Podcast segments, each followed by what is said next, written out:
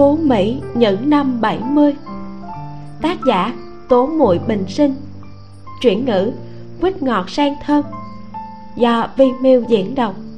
Truyện được phát duy nhất trên website vimeo.com Và kênh youtube Vimeo đọc truyện tình.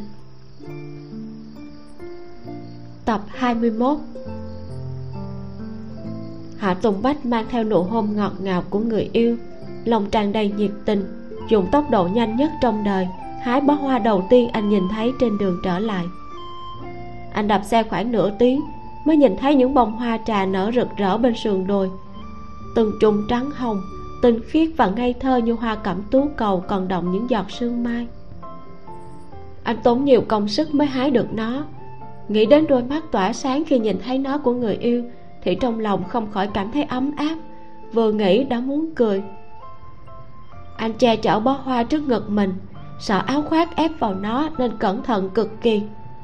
Quãng đường trở lại không khỏi thả chậm tốc độ, nhưng rất nhanh sau đó anh đã đến được nơi bọn họ vừa hẹn. Cô không còn ở đây.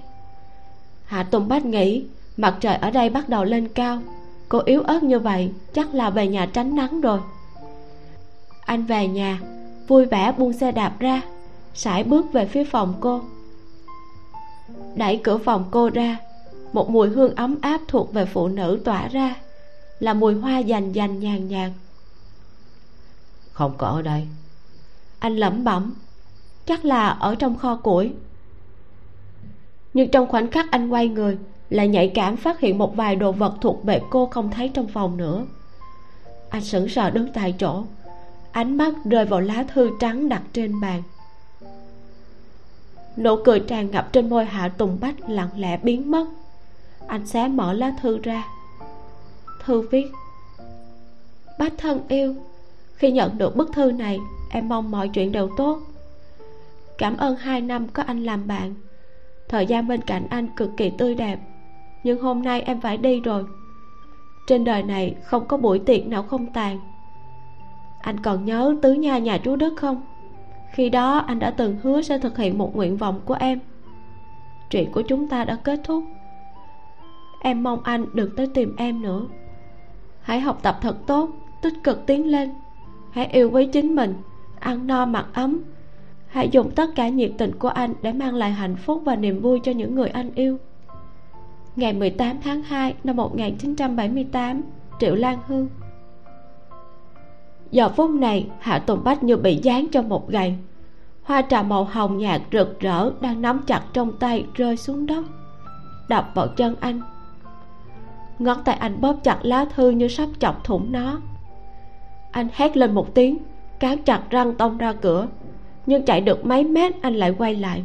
Nhặt hoa trà rơi trên đất lên, nhét vào ngực. Hạ tùng bách lấy xe đạp, dùng hết sức mình. Đạp không biết mệt mỏi, như thể là được lên dây cót. Lúc này, trong đầu anh hiện lên rất nhiều thông tin mơ hồ. Từng sự việc một dần dần hiện ra buổi chiều hôm đó, cô ngồi một mình ở gò núi sau nhà nhìn mặt trời lặn hết. Biểu cảm muốn nói lại thôi của cô hôm đó. Khi cô cùng anh đến đại học x, đến đồn công an thì cực kỳ chu đáo lại kiên nhẫn. Dường như cố gắng thay anh làm hết chuyện cả đời này. Còn cả khi nãy, lúc cô hỏi anh về chuyện đại học, trên mặt cô cuối cùng cũng yên tâm, cuối cùng cũng thở phào một hơi thoải mái vui vẻ hạ tùng bách càng nghĩ thì sắc mặt càng tối. Anh đạp xe như phát điên. Bánh xe cuồn cuộn như gió lốc, băng băng đuổi theo ô tô. Anh nghĩ, đời này anh nhất định phải đuổi kịp cô, dù phải liệu cái mạng này cũng phải đưa cô trở về. Anh đã từng bỏ lỡ một lần, dù sao thì ông trời cũng phải để anh đuổi kịp cô một lần. Hạ tùng bách càng đạp càng nhanh. Bánh xe dường như không chịu được sức nặng, xích xe kẹt một cái lực quán tính mạnh mẽ khiến cả người anh ngã văng ra ngoài, giống như lần đầu tiên anh bị ngã lúc mới đi xe đạp. Anh nằm dưới đất, bị ngã đến mơ hồ. Hít sâu một hơi, mất một hồi lâu mới đứng lên được. Anh ngồi xuống, dùng tay sửa xích xe đạp. Chiếc xe đạp phượng hoàng cùng anh dầm mưa giải nắng hai năm trời vẫn rất tốt. Nhưng hôm nay nó lại im lặng mà đổi ý, chịu đựng một cú ngã tàn khốc trong cuộc đời nó xích xe lại nối liền. Hạ tùng bách cưỡi xe đạp, liều mạng đạp. Chân anh bị thương, máu từ từ chảy xuống. Triệu lan hương đang ngồi trên ô tô đi sân bay. Cô móc khăn tay ra lau khô mặt. Phong cảnh quen thuộc trên đường lùi lại, dần thay bằng phong cảnh xa lạ. Tưởng kiến quân rót một ly nước đưa cho triệu lan hương, nhưng cô không đưa tay nhận. Anh ta trầm mặt xuống lạnh lùng nhìn triệu lan hương, nói. Nếu em tiếp tục như vậy, tôi không bảo đảm về sau sẽ không tìm anh ta gây phiền phức. Triệu lan hương cúi đầu nhìn ra ngoài cửa sổ xe. Đúng lúc xe đi qua một khúc ngoặt, kèn xe dồn dập vang lên. Xe đột ngột dừng lại mà không hề báo trước. Quán tính lớn làm hành khách bên trong xe nghiêng ngã một phen. Bên trong xe nhốn nháo một trận. Làm cái gì vậy chứ? Lái xe có thể chú ý chút không vậy? Lỡ làm trẻ con ngã mà làm sao? Triệu lan hương lơ đãng nhìn ra bên ngoài xe. Đột nhiên chấn động, ngồi thẳng lưng. Cô nhìn thấy một bóng dáng màu xám bên ngoài ô tô. Anh ném xe đạp qua một bên. Từ bên sườn ô tô đi qua. Nhìn cô chăm chú, gõ mạnh lên cửa xe. Tài xế mắng một tiếng bệnh tâm thần, nhưng cũng mở cửa xe. Hạ tùng bách sải bước tới trước mặt triệu lan hương hai mắt nặng nề tựa đầm sâu khó mà nhìn thấu. Từng câu từng chữ hỏi cô. Vì cái gì? Giọng nói kia to rõ lại hơi ngẹn ngào còn mang theo chút hỗn hển sau vận động. Anh cứ như vậy hai mắt đỏ hồng như con nít nhận hết tuổi thân gắt gao nhìn cô trầm trầm. Đây là người đàn ông mà cô yêu nhất cũng là người mà cô không muốn thấy anh chịu oan khuất nhất tim triệu lan hương giống như bị người ta siết chặt đau không thở nổi. Không đợi cô mở miệng hạ tùng bách đã mạnh mẽ kéo cô xuống xe. Về nhà với anh. Hạ tùng bách càng đi càng nhanh bàn tay nắm chặt cổ tay của triệu lan hương dùng sức đến mức như muốn nghiền nát xương cô. Bọn họ xuống xe hạ tùng bách trầm mặt miếm môi mỏng thành một đường. Anh liên tục dùng ống tay áo lau mồ hôi trên trán dù có lau mạnh đến đâu cũng không thể lau hết được. Lúc này triệu lan hương mới chú ý tới ống quần đẫm máu của anh đau lòng nói. Đã bảo anh đừng tới rồi mà sao anh lại tới? Hạ tùng bách đưa bó hoa bị rụng mất mấy cánh trong lòng ngực cho triệu lan hương. Đây là đóa hoa đầu tiên anh nhìn thấy trên đường đến trại lợn. Thật ra hoa mà hạ tùng bách cầm trong tay đã bầm dập bị ép tới mức dúm gió nhìn chẳng ra hình dáng ban đầu triệu lan hương sợ cành hoa kéo ra một bông hoa vẫn còn hoàn chỉnh. Hạ tùng bách cười lại còn làm như chẳng có gì nói với triệu lan hương. Năm nay anh vẫn chưa tặng hoa cho em nên giờ muốn tặng. Anh thích nó lắm. Cố hoài cẩn cũng đã từ thành phố quay trở lại. Sau khi trở lại chuồng bò thì bắt đầu thu dọn đồ đạc của bản thân. Dù gì thì ông cũng không ở lại đây lâu bởi vì rất nhanh thôi, ông sẽ được gỡ bỏ oan khuất rồi rời khỏi đây. Chẳng bao giờ trở lại đây nữa. Hiện giờ, cố hoài cẩn cảm thấy thật vui vẻ. Cả người như được rót thêm sức lực, như trẻ hơn vài tuổi. Nhưng ông lưu luyến gia sản nhỏ của mình chuồng bò. Thời gian ở đây cũng không ngắn. Ông đã quen với việc mỗi tối nghe tiếng ếch xanh rồi dần đi vào giấc ngủ. Sáng sớm thức dậy đều lên núi cắt cỏ mỗi một đồng cỏ xanh ở đây quen thuộc đến mức ông nhắm mắt lại đều có thể miêu tả được. Còn có đồ ăn ba bữa một ngày của triệu lan hương. Đồ ăn ngon cùng cảnh đẹp, làm đoạn thời gian ông xuống nông thôn này thêm thú vị. Còn chưa có rời đi đã làm ông bắt đầu hoài niệm. Ông muốn đi tìm triệu lan hương, xin một chén cháo. Vào mùa xuân, cô gái này thích ninh cháo cho thật thơm, thật mịn để bồi bổ cơ thể tuy rằng một năm vừa rồi ông chịu không ít đau khổ, nhưng cũng lần đầu tiên nhận được vận may trong bao nhiêu năm qua. Đều nói lòng người ấm lạnh, nhưng ở chỗ này, ông nhận được chính là chân tình. Cố hoài cẩn đi gõ cửa nhà triệu lan hương. Chẳng thấy ai mở cửa, nhưng cửa lại không khóa. Đẩy nhẹ thì kẻo kẹt mở ra. Sau giờ ngọ, hoàng hôn buông dần ánh chiều tà, chiếu vào nhà chia đồ vật trong nhà thành hai mảnh sáng tối. Nơi được nắng chiếu đến thì như được giác vàng, nơi không được nắng chiếu đến thì chìm trong u tối. Mà hạ tùng bách lúc này đang ngồi bên trong mảng tối đó, dựa vào bàn, dáng vẻ suy sụp tự trách. Cố hoài cẩn hỏi, còn bé hương đâu? Cậu còn không mau đi xin lỗi con gái người ta, chứ ngồi ngốc ở đây thì làm được cái gì? Ông rồi sẽ trở thành thầy của hạ tùng bách nhanh thôi. Làm thầy người khác cố hoài cẩn cảm thấy mình nên dạy bảo tốt thằng nhóc này. Vì thế vẻ mặt ông dần trở nên nghiêm túc. Hạ tùng bách mở mắt ủ rũ nói cô ấy đi rồi sẽ không trở lại nữa. Cái gì? Hạ tùng bách bâng quơ lặp lại thêm một lần. Cô ấy đi rồi sẽ không quay lại nữa. Nói xong hạ tùng bách thuận tay ném một tờ giấy viết thư đã bị vò thành một cục đi. Sao con bé lại đi chứ? Ai, hiện tại các trường cao đẳng đại học trên cả nước chắc cũng sắp khai giảng. Bây giờ cũng là lúc con bé nên đi. Cậu cũng chuẩn bị đi. Chờ sau khi phiên tòa xứ ngô dung mở, tôi với cậu đi thành phố b. Mà khoan đã, cậu cô hoài cẩn nhìn chăm chú hốc mắt phím hồng của người thanh niên, nuốt những lời chuẩn bị nói lại. Hình như ông đã hiểu, với kinh nghiệm của bản thân tích lũy bao năm mà nói, thì thằng nhóc này hơn phân nửa là thất tình. Cố hoài cẩn yên lặng ngồi xuống bên cạnh hạ tùng bách. Ông nói, người trẻ tuổi các cậu lấy đầu ra nhiều phiền não vậy chứ? Xem bộ dạng mặt mày ú rũ của cậu đi không phải là cô ấy không trở lại thôi sao? Cậu cứ như vậy không tự mình đi tìm cô ấy à? Hạ tùng bách nghe xong trong đầu nhớ lại lời người đàn ông kia đã nói với mình. Cậu không xứng với cô ấy. Cuối cùng hạ tùng bách lắc đầu. Anh nói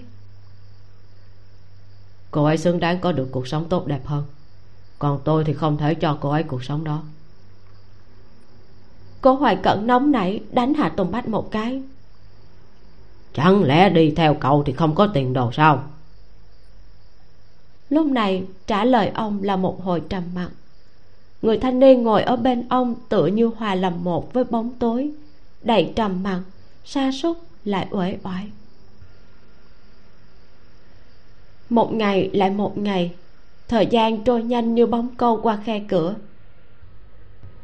cố hoài cẩn nhìn bộ dáng sa sút của hạ tùng bách cũng trầm mặc. Buổi sáng, anh sẽ lên núi ngắm mặt trời mọc. Chạng bạn cũng lên núi ngắm hoàng hôn. Không đi làm, cũng không đi tìm người. Tình yêu của hạ tùng bách còn chưa thuận lợi đơm hoa kết trái, đã gặp đả kích nghiêm trọng.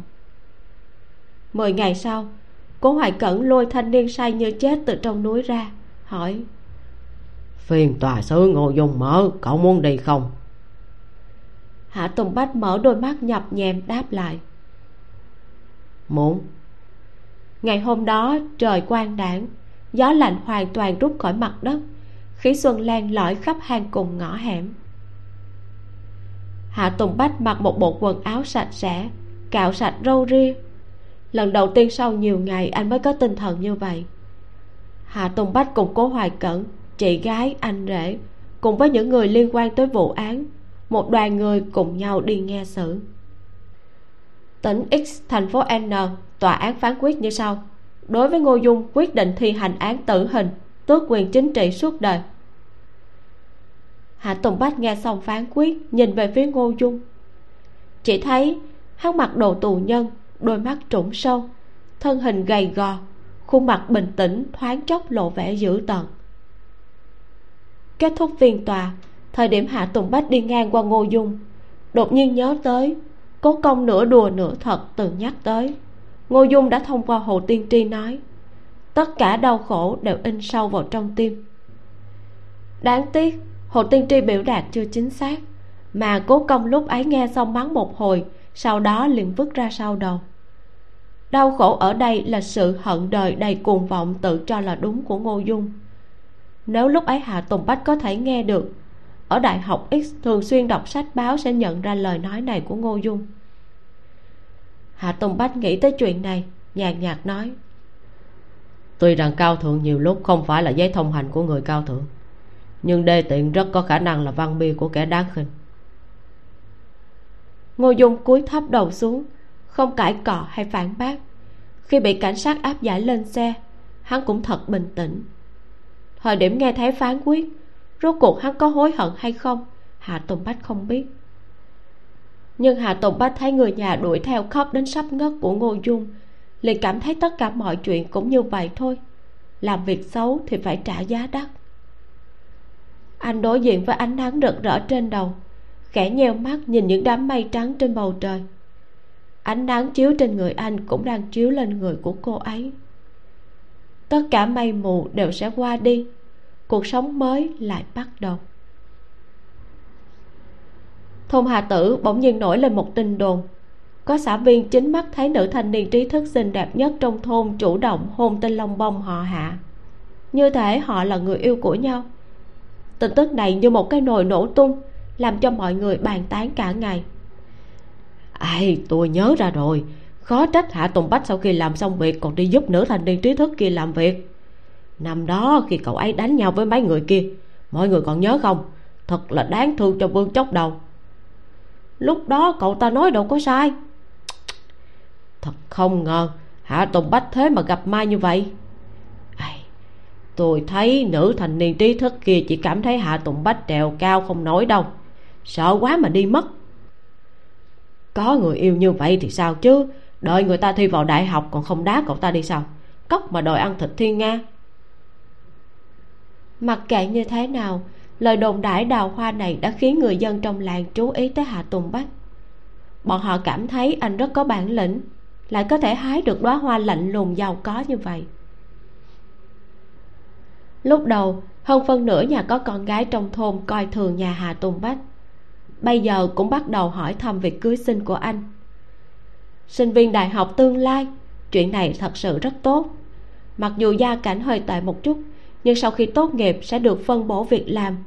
Thà rằng làm công nhân ở thành phố còn hơn về quê quốc đất. Bây giờ đã là thời đại mới. Cười nghèo cũng không cười con hát. Nếu hạ tùng bách có năng lực kiếm được nhiều tiền, để cả nhà bọn họ đều ăn no mặc ấm, có thịt ăn trong những ngày lễ, ngày tết, như vậy quả thực không tồi. Các cô không phải là không thể chịu được thành phần địa chủ của hà lão nhị vì thế, khi hà tùng bách đang sắp xếp hành lý chuẩn bị lên đường, thì bà lý lần đầu tiên đón bà mối tới cửa.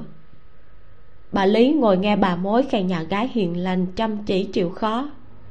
Bà im lặng, chờ bà mối nói xong, thở dài một hơi, nói điều kiện đều tốt, nhưng cháu tôi vừa ý thì mới được. Tốt như vậy có cái gì mà không vừa ý chứ?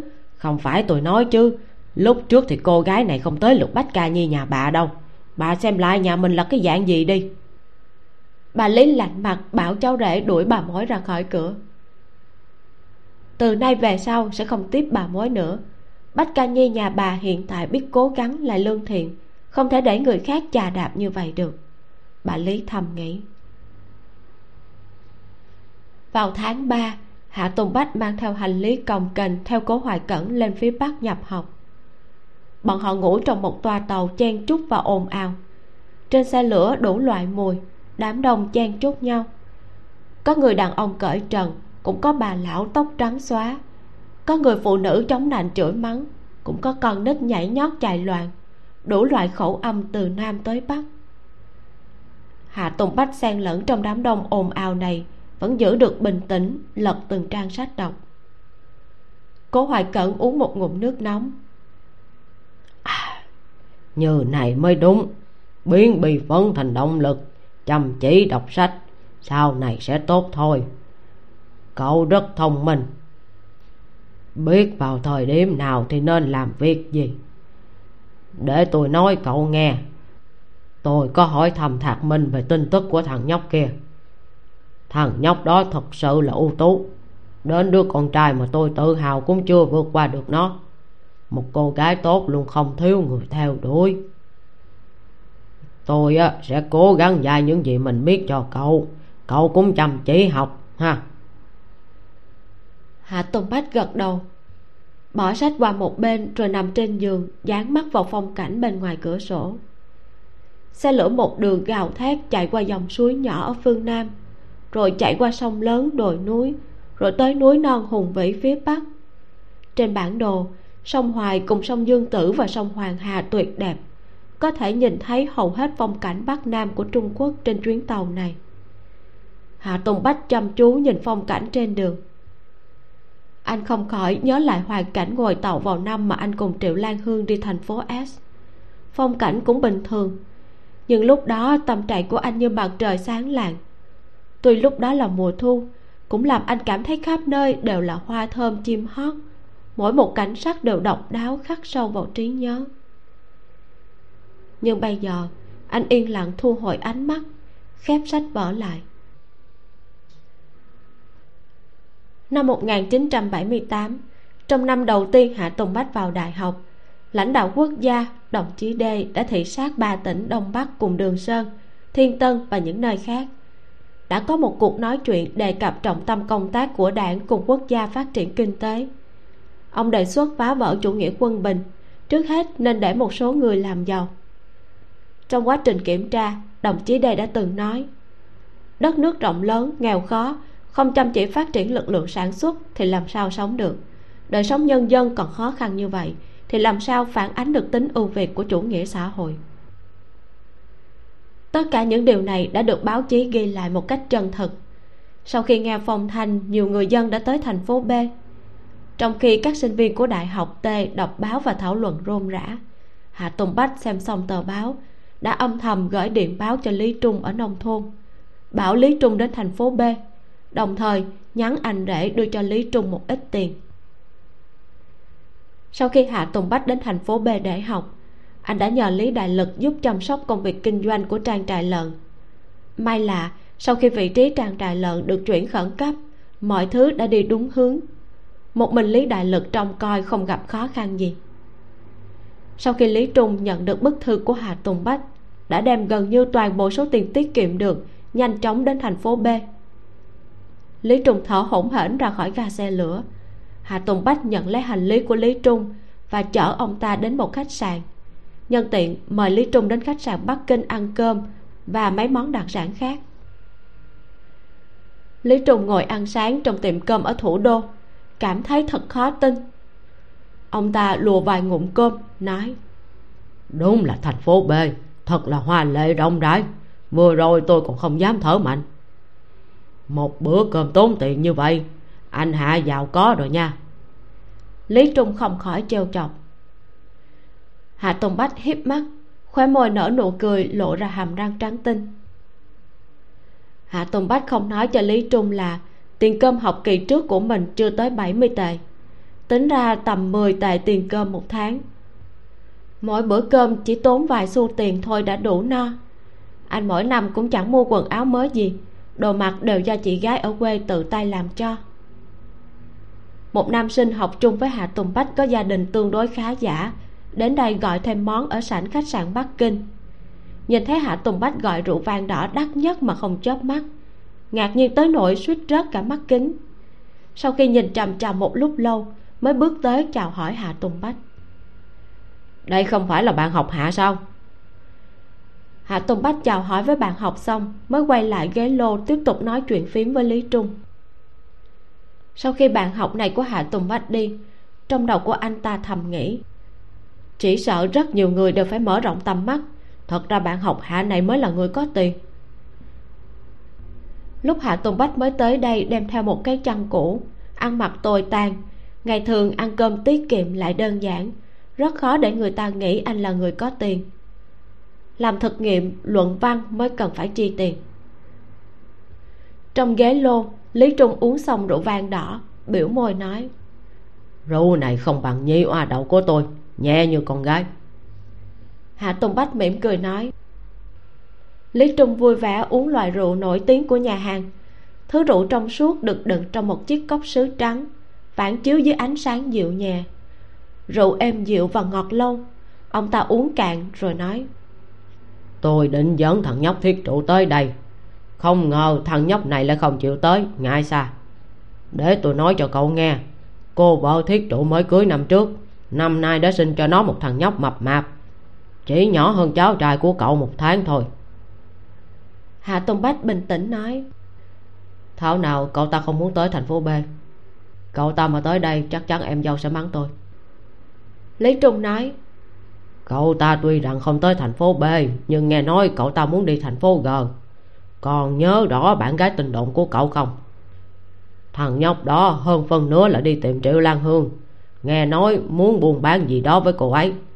Trước kia nó thích giúp đỡ triệu lan hương buôn bán nhớ năm đó trong huyện của tôi điểm tầm ngọt của cô ấy bán chạy lắm.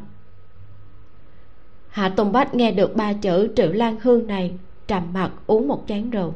Anh nói cô ấy sao? Chắc là ông nghe lầm. Cô ấy bây giờ sống rất tốt không lo cơm áo gạo tiền không giống trước kia dính vào những chuyện dơ bẩn cũng chẳng cần phải bán mạng kiếm tiền nữa đâu. Tuy lý trung đã ngà ngà say nhưng cũng biết mình đã chọc trúng vết sẹo trong lòng hạ tùng bách ông ta cười nhạt hai tiếng chuyển sang nói chuyện khác. Lần này cậu bảo tôi tới có tính toán gì rồi à?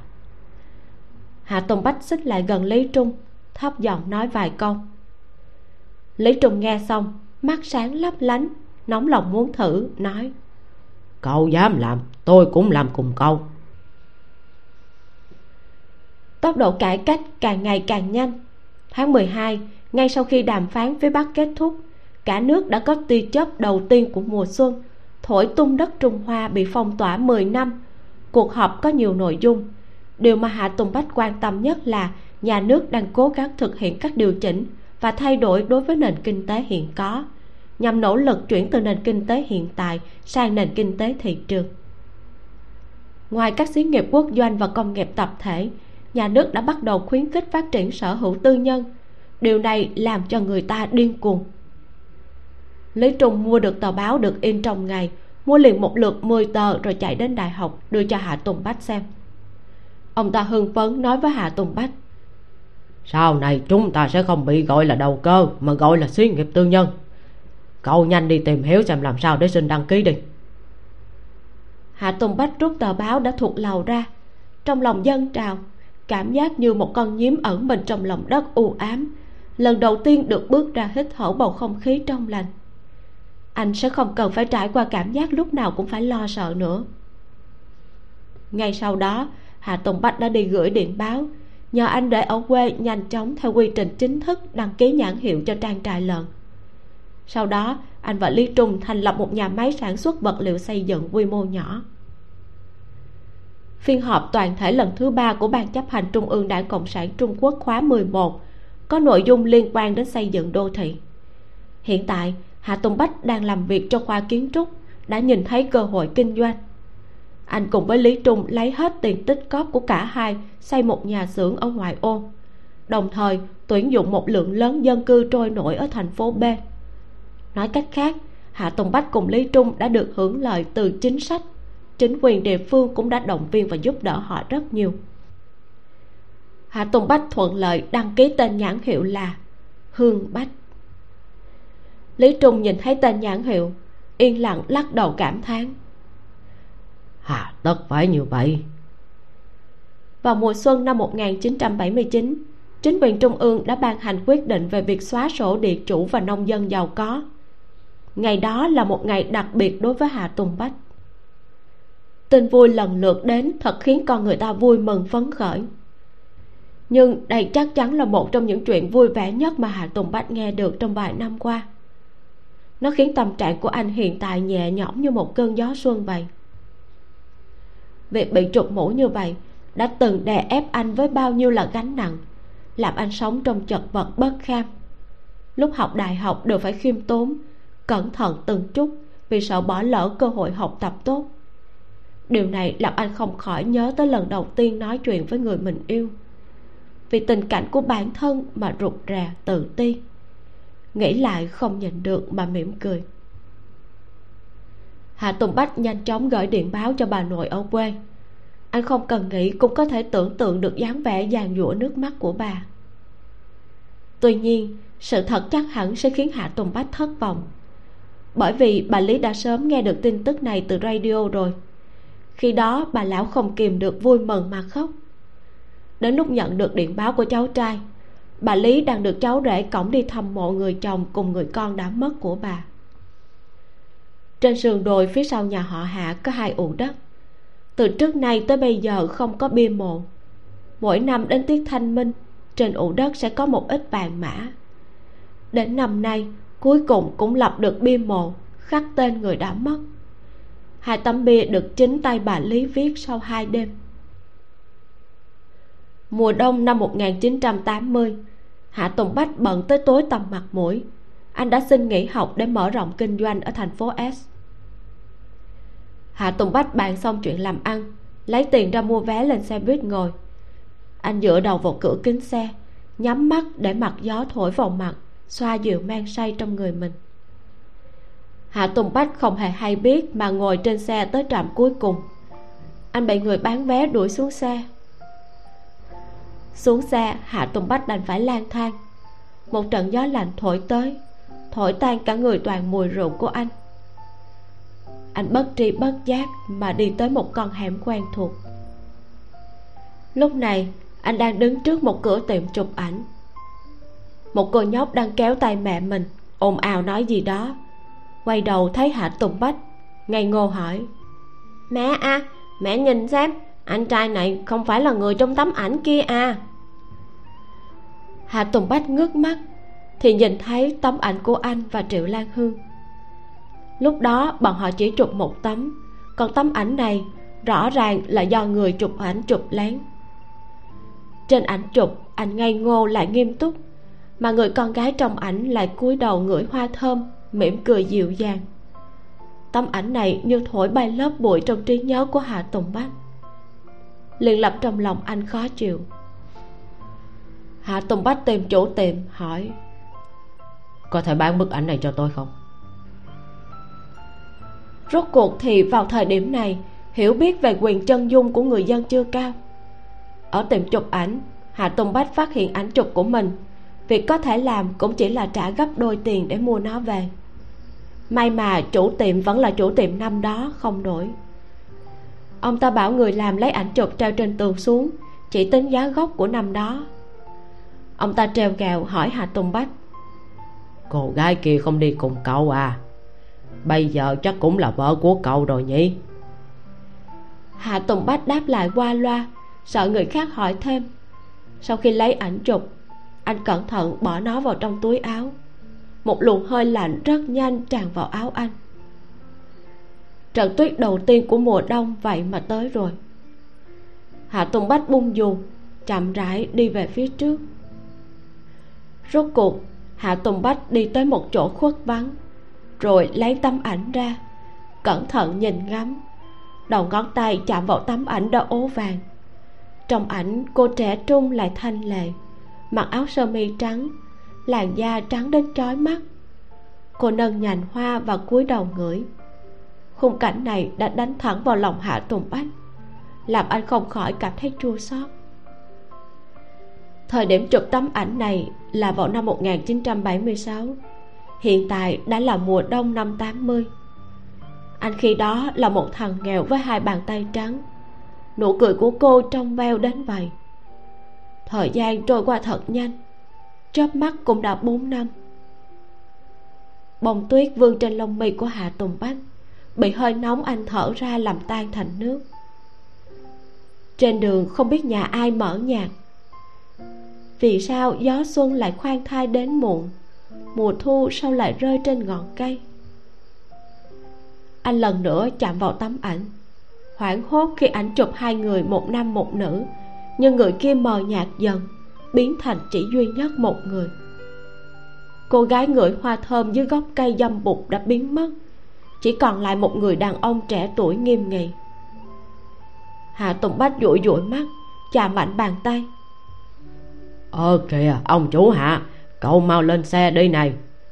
Tôi thật sự là đãi khách không chu toàn không đưa cậu về khách sạn. Lão kim giám đốc công ty thiết bị vệ sinh ở thành phố s người vừa mới bàn chuyện làm ăn với hạ tùng bách đã dừng xe lại kéo anh lên xe. Lão kim nhấn nút tạm dừng radio thay đổi một bài hát khác. Cỏ xanh mơn mởn như tơ, sương hơi mờ mịt khuất bờ. Sóng nước mây mù, cỏ non xanh, có nàng thiếu nữ chơ vơ bên dòng. Một giọng hát xa xăm uyển chuyển từ đài phát ra, vô cùng êm tai. Giọng hát như thấm mưa xuân, mượt mà và thanh tao, lại giống như một cơn gió đông mát lành thấm vào ruột gan giai điệu quen thuộc này làm hạ tùng bách đang chìm đắm trong tấm ảnh, cảm thấy hoảng hốt. Nó đã từng bay bổng ở trong thung lũng không biết bao nhiêu lần. Lần đầu tiên nghe thấy nó là khi triệu lan hương phát hiện anh làm ở lò mổ heo. Cô đau lòng đến rớt nước mắt. Trên đường trở về sau khi anh đi huyện thành đưa thịt heo xong, cô ngồi sau yên xe đạp của anh mà hát.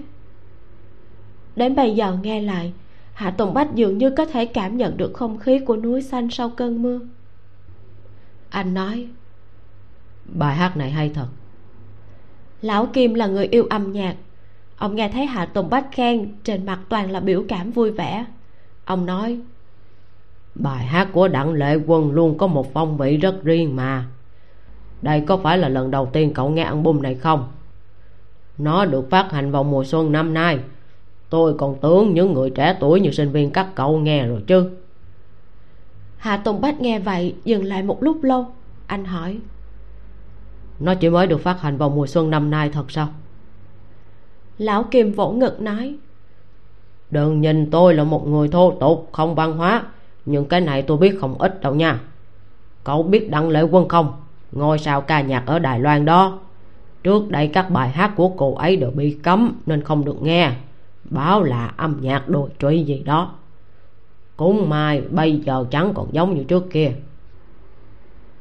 Lão kim nói xong một bài bên kia dòng nước cũng đã phát xong. Trong lúc lơ đãng nghiêng đầu qua nào ngờ thấy được người đàn ông ngồi ở ghế sau hốc mắt phím hồng. Ông yên lặng dừng xe ở ven đường hỏi cậu nghe đến phát khóc luôn sao? Vượt ngoài dự đoán lần đầu tiên lão kim gặp phải người nghe đặng lệ quân hát mà rớt nước mắt. Mà còn là đàn ông. Chuyện lạ như vậy ông cũng là lần đầu tiên thấy trong đời. Ông mở cửa sổ xe hút một điếu thuốc. Dưới khói thuốc lượn lờ trong xe ông nhìn thấy tấm ảnh mà hạ tùng bách cầm trong tay. Ông nói dáng vẻ thật là xinh đẹp người yêu của cậu à. Hạ tùng bách nói xin lỗi ngày mai tôi sẽ rời khỏi đây. Về chi tiết người bên tôi sẽ bàn tiếp với ông. Lão kim vội hỏi. Cậu phải đi đâu sao? Tìm người yêu.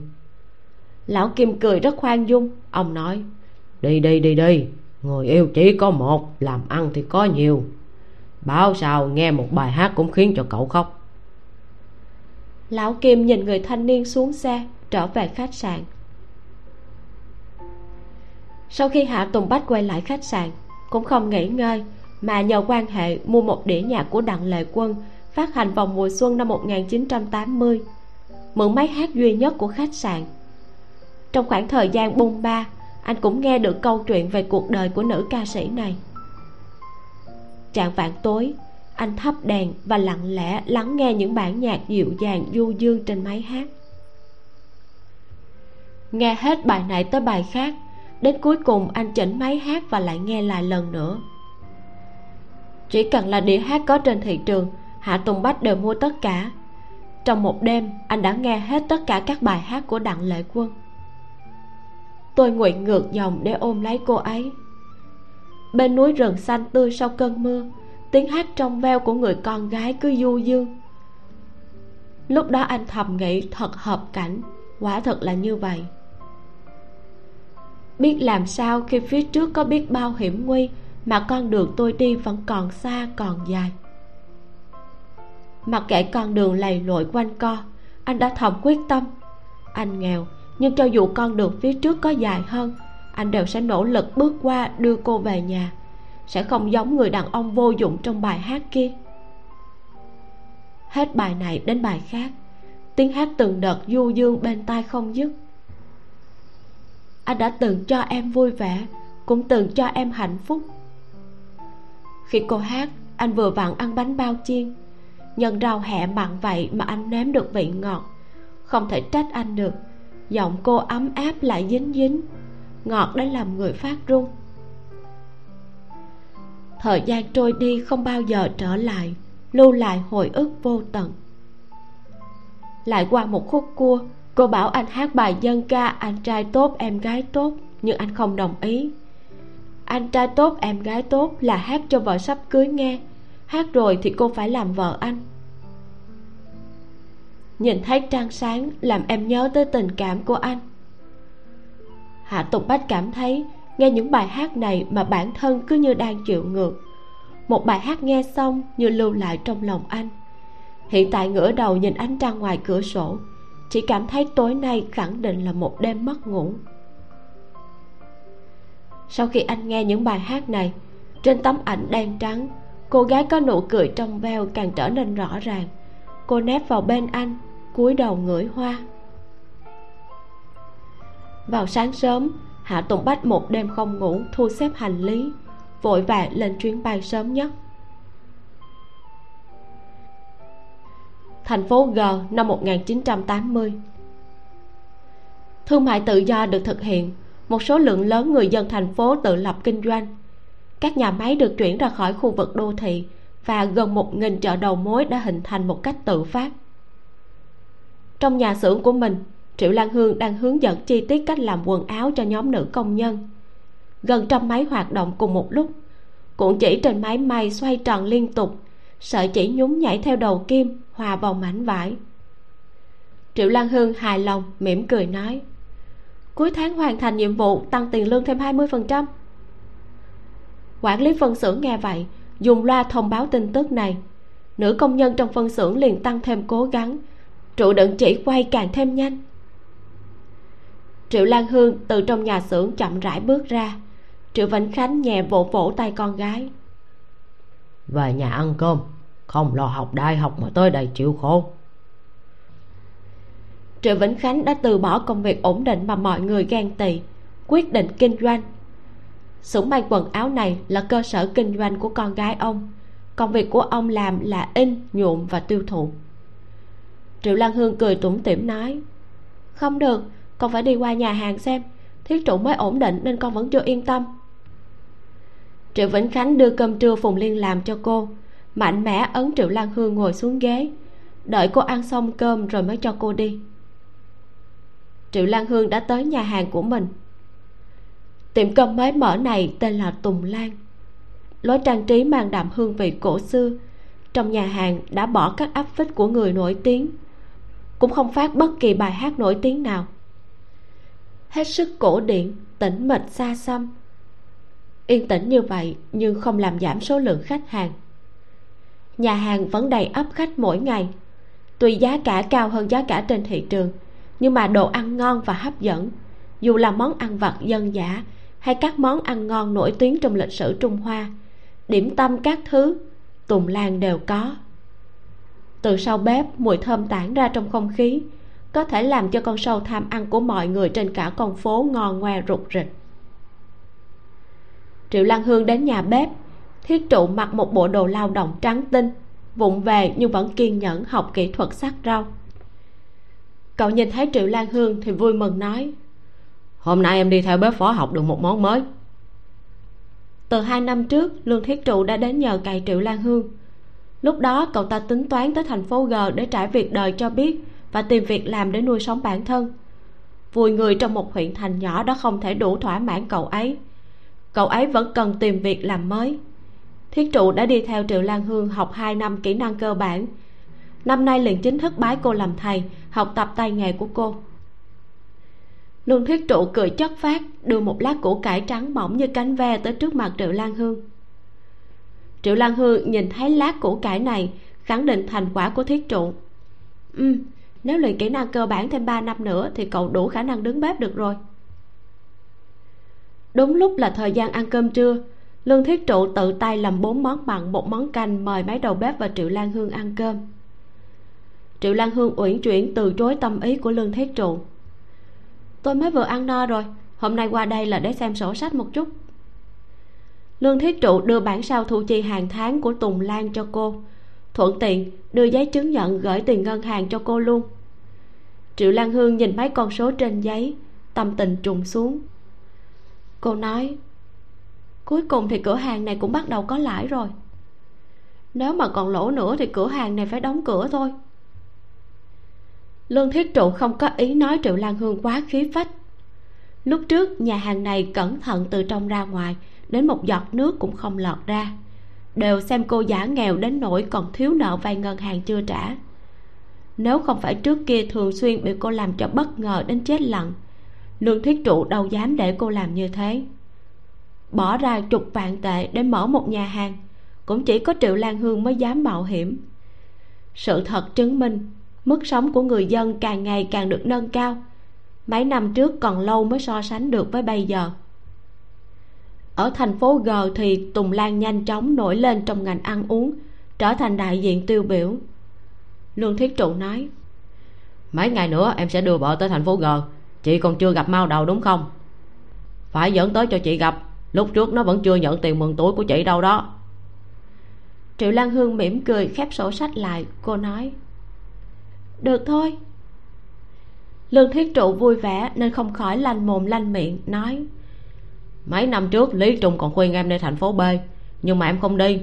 Em nghĩ người phương bắc ăn mì, bánh bột ngô, mà cơm của chúng ta vừa thơm vừa ngon, buôn bán dễ chịu cần gì phải luẩn quẩn trong lòng mà rời quê để tới một nơi xa xôi như thủ đô? Tới thành phố g, em sống cũng tốt mà. Dành dụng thêm một năm nữa. Cuối năm cũng có thể mua nhà ở đây, rồi đón ba mẹ lên đây hưởng phúc. Lúc cậu ta vui vẻ, liền nói giọng thuần khẩu âm của thôn hà tử. Phần nào gợi lại vài phần hồi ức của triệu lan hương. Cả lương thiết trụ và triệu lan hương đều biết rõ lý do tại sao lý trung tới thành phố b lương thiết trụ nhanh nhạy chuyển đề tài, tiếp tục nói về chuyện nhà ở. Cậu cũng thầm thở dài trong lòng. Thiếu tá tưởng đã thôi quấy rầy chị ấy, tại sao chị ấy vẫn? Phải biết rằng, thời điểm tùng lan vừa mới thành lập, vị kia đã tức giận đến mức ném cả bản hiệu đi. Triệu lan hương cười nói với lương thiết trụ, nếu không đủ tiền thì để chị cho em mượn trước. Lương thiết trụ cười lắc đầu từ chối bây giờ em có thể tiết kiệm được mà. Hiện tại ăn ở của em đều được công ty lo, tiền lương đều có thể để dành.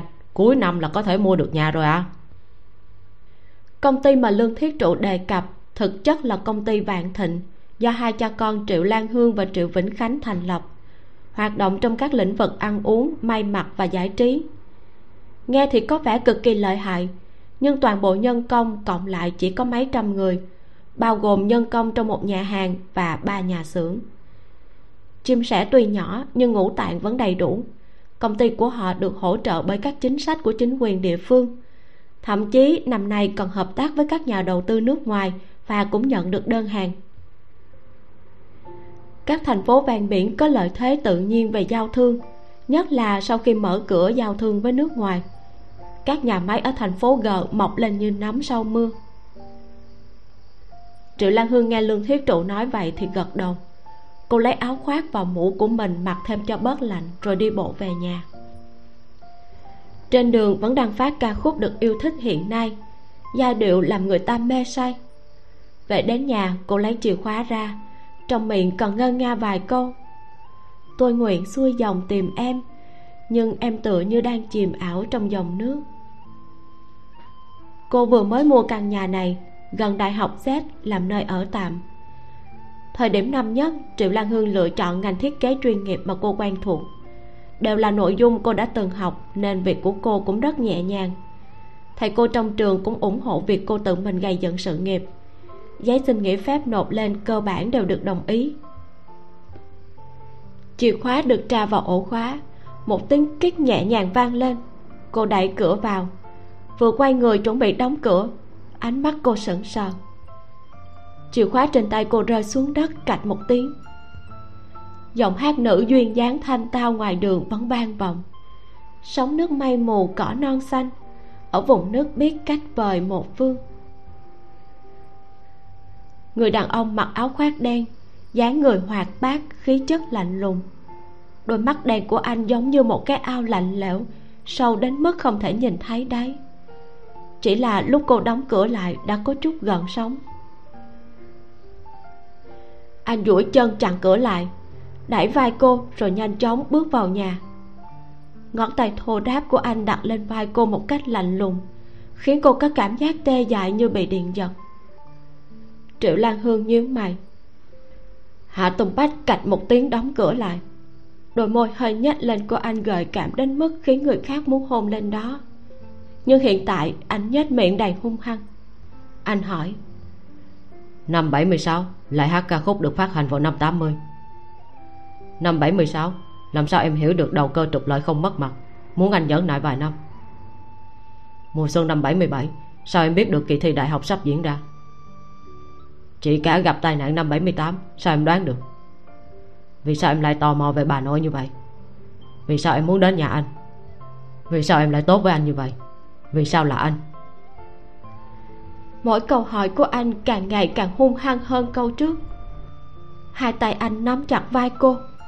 Hai mắt đỏ bừng, hàm răng căng chặt. Trong mắt anh đầy tàn nhẫn như một con sói cô độc.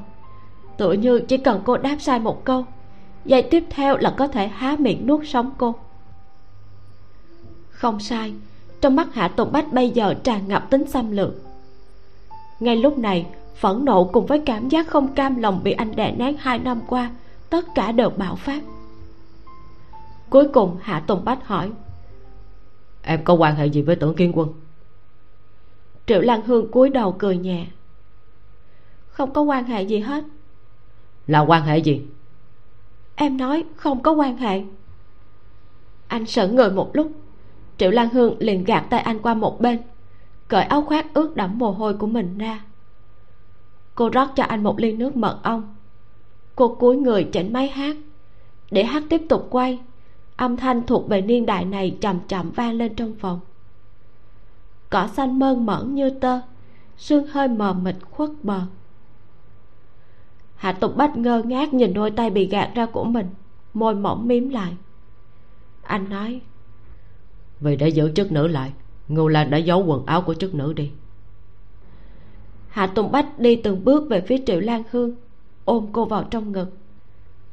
Anh đã từng nghĩ nếu lúc đó mình tàn nhẫn biến em thành người phụ nữ của anh thì em còn đi với anh ta không? Hạ tùng bách cúi đầu cắn môi cô. Cảm xúc hỗn loạn tích tụ ngày đêm hiện tại như nước vỡ bờ mà bùng phát. Anh dùng sức như muốn khảm cô vào máu thịt của mình để không bao giờ chia lìa nữa triệu lan hương ôm chặt cơ thể đang căng chặt của anh. Ngón cái thăm dò cởi quần anh ra. Chớp chớp mắt thổi vào người anh một hơi. Lần này có thể giữ em lại. Những lời này tựa như nuốt sạch lý trí của hạ tùng bách. Tựa như một hồi mưa xuân tưới cho cả đêm không ngủ của anh. Liền khiến anh sinh long hoạt hổ trở lại, kích thích máu cả cơ thể chảy ngược. Anh tràn trọc hôn môi cô ở trên sofa hôn cô, ở bên cạnh bàn mà hôn cô. Hôn đến tóc tai không chỉnh tề, một bên hôn, một bên luồn tay vào trong quần áo cô, ngón cái nhéo nơi mềm mại đẩy đà của cô. Cuối cùng anh không nhẫn nại nổi nữa mà bế cô lên chiếc giường duy nhất trong phòng. Một đường hôn từ môi cô chậm rãi xuống cầm, rồi đến cổ, dùng răng để cởi quần áo của cô ra anh mạnh bạo như thể phát tiết hết tất cả ủy khuất mấy năm nay vậy. Anh thô bạo kéo áo len trên người cô xuống.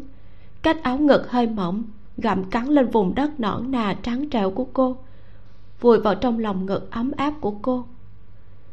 Triệu lan hương nhịn không được rên khẽ một tiếng. Hạ tùng bách nhanh chóng cởi xong áo quần trên người, áp sát vào làn da cô nhiệt độ cơ thể như thiêu đốt khiến gò má người phụ nữ trong lòng anh ửng hồng không ngừng run rẩy. Anh vùi đầu than một tiếng in những vết đỏ anh đào lên làn da trắng như tuyết của triệu lan hương. Đã sớm muốn làm như thế này ngàn lần vạn lần. Anh đỡ vật cứng rắn của mình chậm rãi xâm nhập vào trong cơ thể cô. Hơi ấm mềm mại bao bọc lấy anh như một làn nước suối khiến sóng lưng anh như bị luồng điện lách tách xuyên qua. Nhẹ nhàng hôn cô, mút đi những giọt nước mắt đau đớn của cô. Dỗ dành cô thả lỏng thả lỏng, đừng siết chặt như thế. Cho cô thích ứng với sự xâm nhập của mình, hạ tùng bách mới chậm rãi chuyển động. Từ lúc trăng sáng sao thưa cho đến khi mặt trời ló dạng, trong nhà là một mảnh xuân ý triền miên buổi sáng 7 giờ chuông báo vang lên. Hạ tùng bách mở đôi mắt nhập nhèm buồn ngủ ra. Từ trong ổ chăn ấm áp vươn một cánh tay cứng như sắt. Một hơi uống cạn sạch ly nước mật ong chưa kịp uống tối hôm qua. Anh hôn lên đôi mắt của triệu lan hương. Em chính là người phụ nữ của anh mà anh là người đàn ông của em. Hà tùng bách đặt mạnh ly nước lên bàn giống như tuyên thệ lớn tiếng nói. Anh đã nói nếu có thể sống sót được một năm, anh sẽ là người đàn ông của em. Triệu lan hương đang ngủ say, bị tiếng nói quá to của hạ tùng bách đánh thức. Cô vén chăn lên, cả người giống như bè xe lớn nghiền qua. Ê ẩm khắp người, cô than nhẹ một tiếng. Nhớ tới sự kịch liệt ngày hôm qua, cô nhịn không được mà mỉm cười. Người đàn ông trẻ tuổi tràn đầy sức sống, cường tráng khỏe mạnh như vậy, làm cô có chút chịu không nổi cả người như bị ép khô. Hạ tùng bách quay đầu lại, thấy người con gái trong chăn đã tỉnh, nheo mắt nhìn anh. Anh cúi người về phía trước hôn cô. Người anh nóng hừng hực, hơi nóng lan trên người cô. Suy cho cùng, người đàn ông đã ăn mặn, khác với người đàn ông ngây thơ chưa trải việc đời.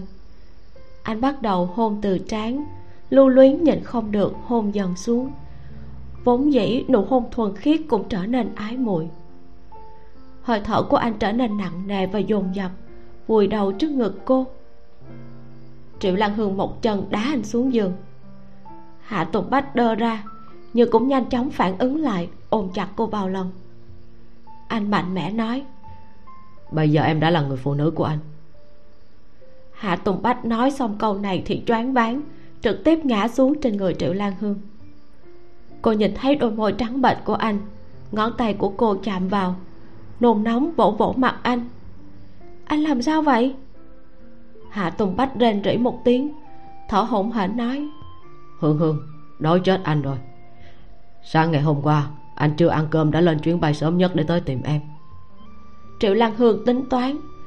Ngày hôm qua hạ tùng bách chưa ăn một hộp cơm nào. Vậy mà còn hung hăng làm loại chuyện đó sinh long hoạt hổ đến mức trông chẳng giống người đói bụng chút nào. Cô vỗ vỗ vai anh, nói, anh cứ nằm đi, em đi nấu chút cháo cho anh ăn. Hạ tùng bách da mặt dày ừ một tiếng.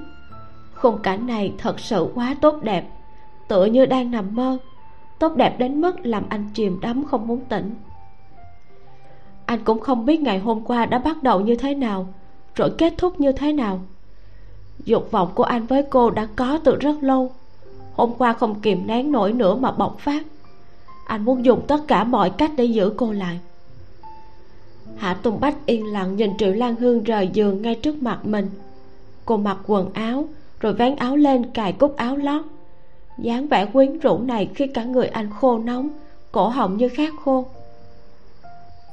Trước khi ra ngoài, triệu lan hương vo gạo tẻ thật sạch, dùng lửa nhỏ để nấu cháo cô cài lại nút áo khoác rồi đi ra chợ bán thức ăn, mua nguyên liệu nấu ăn tươi mới nhất.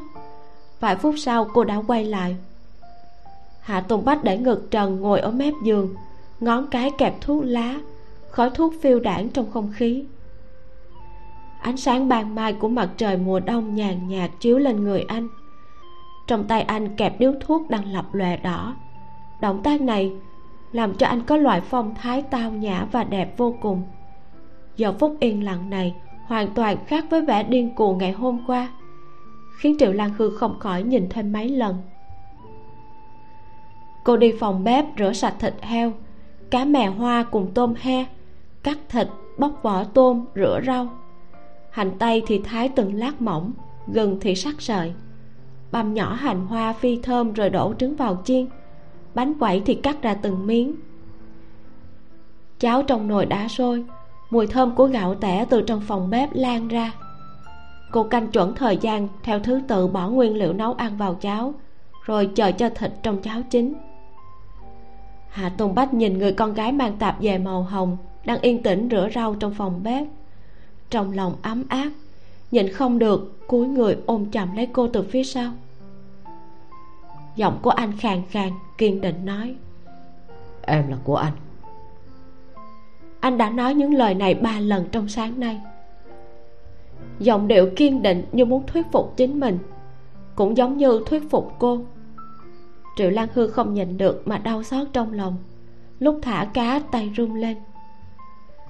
Hạ tùng bách hôn cô, giữ cô trong cái ôm ấm áp của mình. Họ đều vô cùng hưởng thụ không khí ấm áp lại an tĩnh này. Không cần phải nói gì cả, một cái ôm vững chãi như vậy cho họ cảm nhận được sự chân thật. Triệu lan hương dậy khỏi ngực anh, nhịn không được cười. Buông em ra, cần phải ăn cháo trước. Em sẽ cho anh nếm thử món ăn đặc trưng ở đây, cháo hải sản. Cô múc cháo ra chén, rải hành lá đã sắc nhuyễn lên, thêm bánh quẩy và trứng sắc nhỏ, rồi bưng tới trước mặt hà tùng bách. Ngày hôm qua anh đã không ăn gì cả một ngày rồi, ăn chút cháo đi hạ tùng bách ném một ngụm cháo, gạo tẻ mềm mịn lại thơm. Nước cháo chứa trọn tinh hoa của thịt cá và tôm. Nước cháo thơm ngon mê người. Anh cầm muỗng, múc liền mấy muỗng cháo. Lát cá mềm tan trong miệng. Tôm bóc vỏ trơn mềm cực kỳ ngon. Là hương vị mà anh quen thuộc. Hóa ra, cháo này gọi là cháo hải sản. Anh nhớ có một năm em nấu cháo cá lát, cũng là hương vị này. Cháo này ngon hơn nhưng mà hương vị năm đó lại càng làm người ta hoài niệm. Thời buổi bây giờ thật khác rồi. Lúc trước muốn ăn cá cũng khó. Làm gì có điều kiện ăn được những món phong phú như bây giờ? Mà hiện tại muốn ăn cá tôm thịt trứng gì đều có. Dinh dưỡng còn rất phong phú. Hạ tùng bách ăn xong hai chén cháo. Mắt thấy còn muốn ăn thêm một chén nữa. Nhưng triệu lan hương ngăn anh lại. Nghỉ một lát rồi ăn tiếp ngày hôm qua anh đã không ăn gì một ngày rồi, giờ ăn nhiều sẽ khó tiêu. Hạ tùng bách cúi xuống hôn tay cô. Hiện tại anh vui đến mức muốn hôn lên tóc cô, muốn hôn từ đầu đến chân cô. Mỗi chỗ trên cơ thể cô anh đều muốn hôn. Anh ừ một tiếng, rồi tiếp tục nhìn triệu lan hương một cách chăm chú. Anh lấy tấm ảnh năm đó từ trong túi ra, nói, ngày hôm qua, anh đã chính mắt nhìn thấy nó mờ đi thoáng một cái, em bên trong tấm ảnh đã biến mất. Ánh mắt hạ tùng bách sâu thẳm nhìn cô chăm chú, như sợ rằng giây tiếp theo cô sẽ biến mất. Khi anh quyết định tới tìm em, nó đã bình thường trở lại. Triệu lan hương mỉm cười, dùng cái muỗng khuấy khuấy cháo cho nguội bớt, không khẳng định, cũng không phủ nhận. Dưới ánh mắt nóng rực của hạ tùng bách, an tĩnh ăn hết bát cháo. Anh nói một câu cô ừ một tiếng đáp lại. Năm 76 Em biết đầu cơ trục lợi tuy rằng không đúng Nhưng trong lòng em cũng không cho rằng nó sai. Bởi vì em biết sau này chính sách sẽ thay đổi đúng không? Triệu Lan Hương ăn một con tôm bóc vỏ xong Thịt tôm tươi ngon vỡ ra trên đầu lưỡi. Cô nói Ừ. Mùa xuân năm 77 Em tốn hết tâm tư để anh đọc sách. Thật ra không phải cho anh không học thức Mà muốn để anh thi đại học đúng không Trong lời nói của anh đầy bẫy rập nhưng lúc này triệu lan hương cũng chỉ có thể gật đầu xác nhận. Lát cá phi lê tan trong miệng cô da cá vừa trơn mềm vừa thơm. Ừ. Lúc trước bà nội không thích em lắm nhưng em luôn muốn đến gần bà. Là vì trước kia em chưa từng có cơ hội gặp bà đúng không? Thông tin tiết lộ trong lời nói của anh cho thấy anh muốn thăm dò cuộc sống tương lai của mình khi cô ăn thịt lợn tươi mềm xé nhỏ với bánh quẩy. Trong khoang miệng ngập mùi thơm ngọt phối hợp với giòn một cách hoàn hảo. Cuối cùng ánh mắt hạ tùng bách dán lên người cô vừa dịu dàng vừa tràn ngập tính xâm lược. Năm 76 em tới nông thôn thật ra là để tìm anh đúng không? Triệu lan hương miệng ngậm tôm đã bóc vỏ hôn anh chặn miệng anh lại. Hạ tùng bách mạnh mẽ ôm cô khao khát khảm cô vào trong máu thịt của mình chẳng bao giờ tách ra nữa. Mẹ nó sao ông đây lại yêu thích em đến vậy chứ? Ngón tay anh luồn vào vạt áo cô bóp mạnh hai đồi tuyết trắng bên trong. Hơi thở của hạ tùng bách dồn dập hỗn hển nói. Lần sau còn chạy nữa anh đánh gãy chân em. Thực ra mà nói thì những gì muốn nói thêm đã bị anh giấu trong bụng vứt trong góc cả rồi những điều không cam lòng ủy khuất phẫn nộ. Ngày hôm qua anh đã được bồi thường. Anh hưởng thụ sự ngọt ngào từ nơi cô. Từ mấy năm trước những ngọt ngào này nên thuộc về anh. Hạ tùng bách vỗ vỗ mông cô nói quên đi hôm nay tha thứ cho em đó. Anh phải đi gặp ba mẹ vợ. Triệu lan hương mở đôi mắt mơ màng ngập nước. Hai tay ôm eo anh tựa đầu vào vai anh nói buổi chiều rồi đi bây giờ em mệt lắm. Sao anh không ứng phó được với ba em sao? Nếu ba em biết chuyện anh đã làm thì sẽ đánh gãy chân của anh. Đánh gãy chân cũng chẳng sợ. Trời muốn mưa con gái lớn phải gả chồng. Ba em muốn ngăn cũng chẳng được. Hạ tùng bách không nhìn được mỉm cười. Ăn cháo xong môi anh cũng không còn trắng bệch nữa. Môi mỏng khẽ nhếch đáy mắt đầy ý cười từ trong mắt anh truyền lại ý cười ấm áp đầy quyến rũ. Giống như gió xuân làm lòng người vui vẻ, khiến con người ta chìm đắm.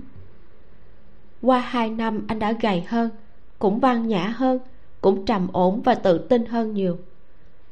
Là dáng vẻ của đời trước mà triệu lan hương vô cùng quen thuộc, nhưng nó cũng đã dần phai nhạt. Khắc sâu trong lòng cô bây giờ là người thanh niên quê mùa thô kịch cũng mạnh mẽ và rắn rỏi anh tự ti không có chí tiến thủ khiến cô đau lòng.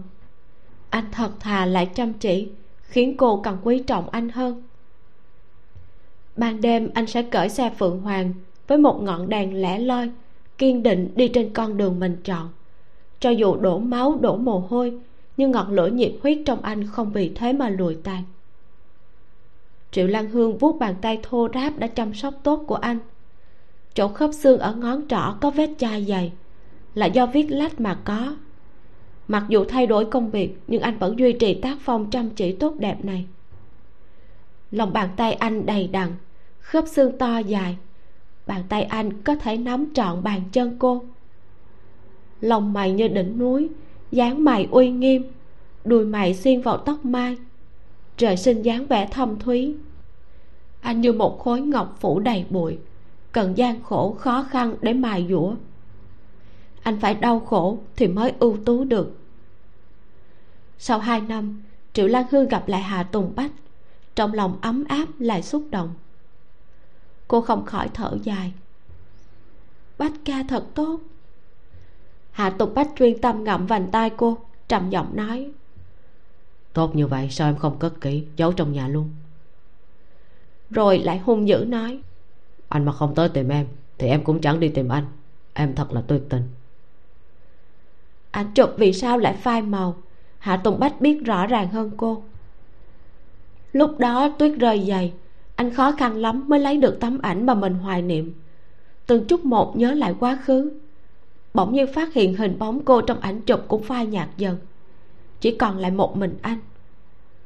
Một khắc đó, nội tâm của hạ tùng bách vừa chấn động, vừa bi thương. Cô chẳng cần anh nữa, tới ảnh chụp cũng chẳng để lại cho anh nhưng hạ tùng bách rất nhanh khôi phục lý trí lại nghe được bài hát kia. Hạ tùng bách dữ dằn bắt nạt người yêu hỏi cô ngày hôm qua cảm giác thế nào? Anh lợi hại hay không hả? Cả cô và anh đều nhớ được mùa xuân năm 77 cái hôm sau khi viết xong sáu bài thi. Khi đó anh vừa sợ vừa kích động mà ôm chăn giống như một thằng nhóc chưa trải sự đời mới nếm thử một chút kích thích trong tình yêu đã bị kích thích đánh cho tơi bời. Chọc cô chê cười. Cô nhẹ nhàng hôn anh, nói, bách ca hôn em làm em rất vui, cũng rất dễ chịu. Anh như thế nào em cũng thích.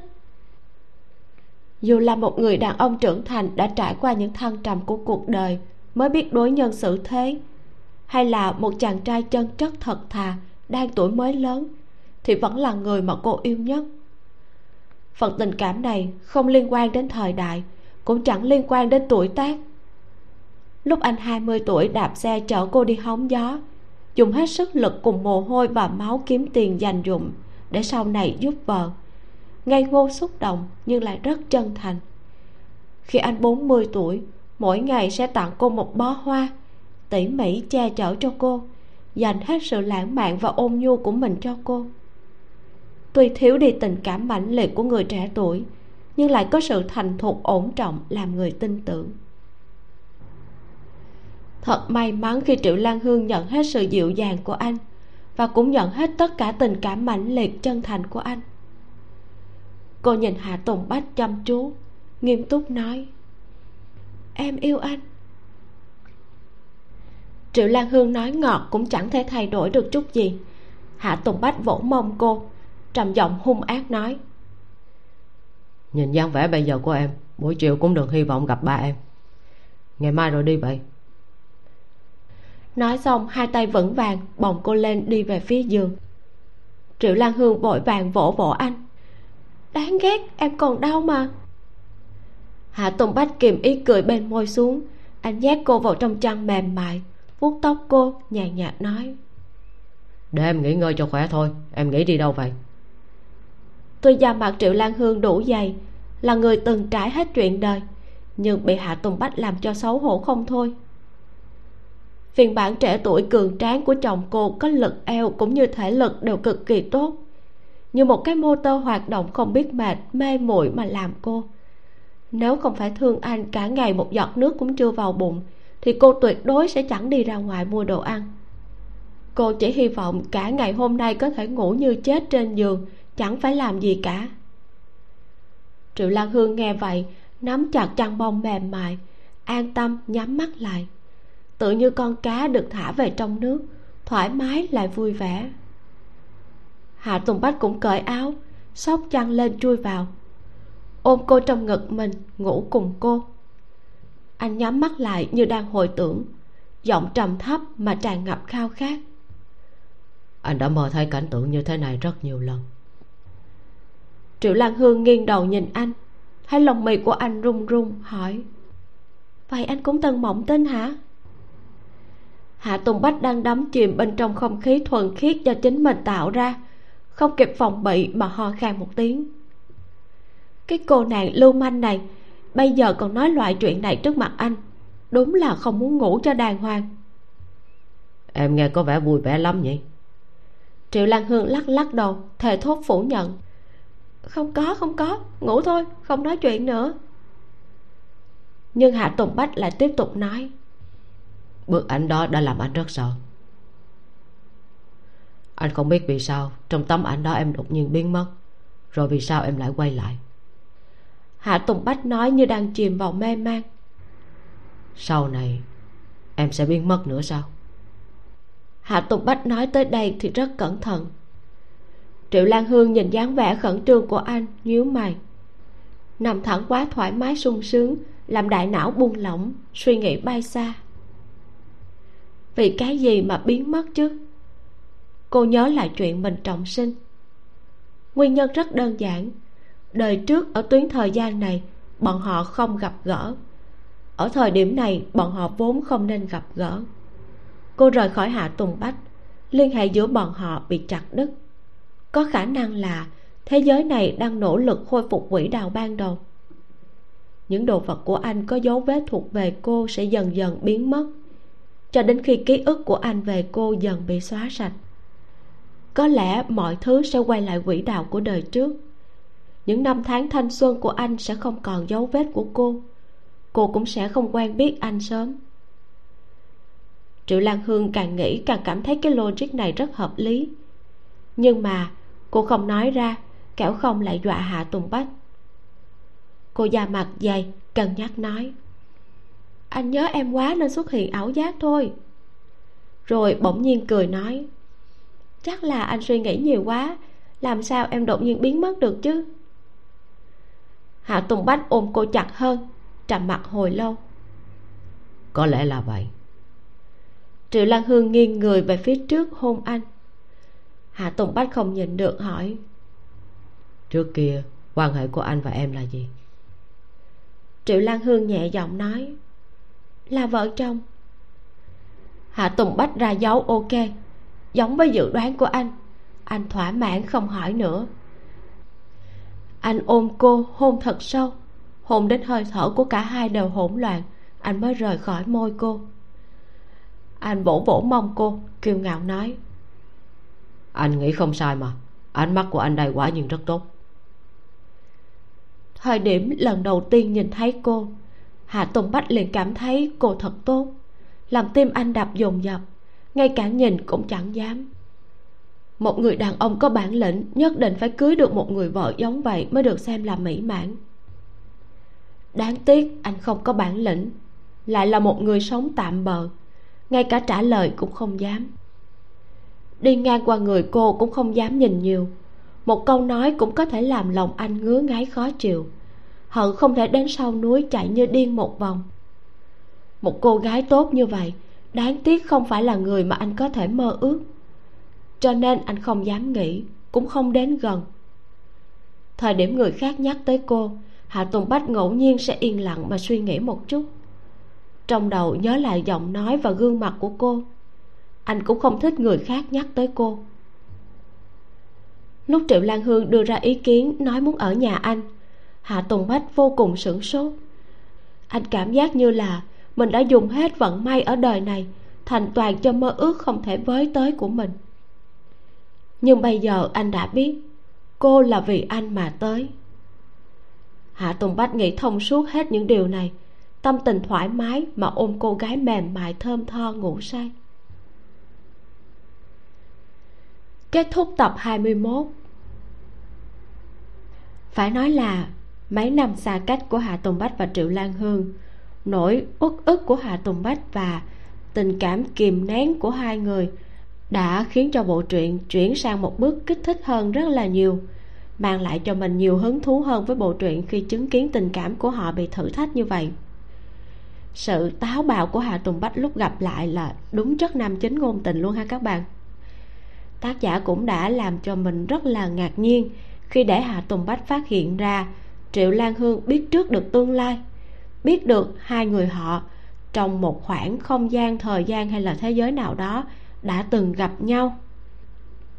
Lý giải của triệu lan hương về việc hình ảnh của cô bị biến mất trên tấm ảnh là thế giới này đang cố gắng quay trở lại quỹ đạo vốn có của nó cũng rất là mới lạ có lẽ là chuyện này chưa từng xuất hiện ở những chuyện trọng sinh thông thường. Hoặc có thể là có nhưng mà mình chưa biết được. Nhưng mà nếu có thì chắc là cũng rất hiếm mọi người nhỉ. Cái logic này làm cho mình cảm thấy bộ truyện có tính khoa học hơn một chút. Khi triệu lan hương sống lại, thế giới ban đầu đã bị phân nhánh, tách ra thành một thế giới khác, nơi cô gặp hạ tùng bách lúc trẻ. Nhưng khi cô quyết định rời xa anh, thì thế giới như là muốn tự sửa chữa để quay lại quỹ đạo ban đầu vốn có của nó. Rất là thú vị ha. Ở đoạn gần cuối truyện, có một câu nói làm cho mình hơi băn khoăn. Câu nói như thế này. Một người đàn ông có bản lĩnh nhất định phải cưới được một người vợ giống vậy mới được xem là mỹ mãn nếu mà nhìn theo quan điểm truyền thống về hạnh phúc gia đình thì đây là điều bình thường. Một người đàn ông cần tìm một người vợ phù hợp về mặt giáo dục, tính cách, hoàn cảnh gia đình để có một cuộc sống hôn nhân ổn định và hạnh phúc. Nhưng mà nếu xét về khía cạnh bình đẳng giới, nữ quyền, tôn trọng sự đa dạng và tự chủ thì câu nói này có tầm nhìn giới hạn và tạo áp lực rất lớn lên cả hai giới, đàn ông và phụ nữ. Thứ nhất, nó có ý rằng đàn ông thì phải cưới một loại vợ cụ thể nào đó mới được xem là bản lĩnh. Điều này nếu như nhìn rộng ra thì nó có thể dẫn đến hệ quả là người đàn ông sợ hãi bị mất mặt trước xã hội nếu họ không đáp ứng được tiêu chuẩn hoặc là chọn một người vợ mà những người quanh anh ta không đánh giá cao hơn nữa câu nói này còn tạo ra một áp lực rằng, đàn ông thì phải bản lĩnh. Thứ hai, nó áp đặt ra một tiêu chuẩn mà phụ nữ phải đáp ứng để được coi là người vợ giống vậy. Tựa như trong mấy bộ truyện cổ đại đó các bạn, các cô gái phải công dung ngôn hạnh phải có gia thế thì mới có được một mối hôn sự tốt. Còn không thì sẽ bị cả thấp, rồi bị khinh khi và chịu số phận bi đát thế là các nàng ấy phải cố gắng gò ép bản thân mình để đạt tiêu chuẩn và phẩm chất mà xã hội đó mong muốn. Hoặc là giả vờ, hoặc là ngầm làm những việc đen tối để có được cái cái mối hôn sự đó. Phụ nữ để được trở thành người vợ giống vậy đã đánh mất đi sự tự do tự chủ của mình, đánh mất đi bản thân mình, đánh mất đi niềm vui và hạnh phúc thật sự của mình một điều thứ ba, mình nhìn thấy từ trong câu nói này nữa là đàn ông ở trong câu nói này chỉ đánh giá phụ nữ dựa trên một số tiêu chí nhất định để đạt được cái gọi là sự mỹ mãn. Đây là một suy nghĩ cực đoan, bởi vì mỗi người phụ nữ chúng ta đều có phẩm chất, ước mơ và giá trị của riêng mình. Không nên bị giới hạn vào một số tiêu chuẩn hay là mô hình người vợ giống vậy các bạn có đồng ý với mình không? Mình không có ý chỉ trách nam chính hạ tùng bách thiển cận hay là tác giả có quan điểm hạn hẹp. Chỉ là mình nghĩ, nếu như những câu nói như thế này cứ lặp đi lặp lại nhiều lần, thâm nhập vào suy nghĩ của chúng ta như là một điều bình thường thì thật là nguy hiểm. Vì vậy cho nên mình mới lắm lời nói nhiều một chút. Mình cảm thấy thật là đáng buồn khi mà một nửa thế giới kia của chúng ta phải chịu áp lực từ những quan niệm truyền thống về sự mạnh mẽ và thành công.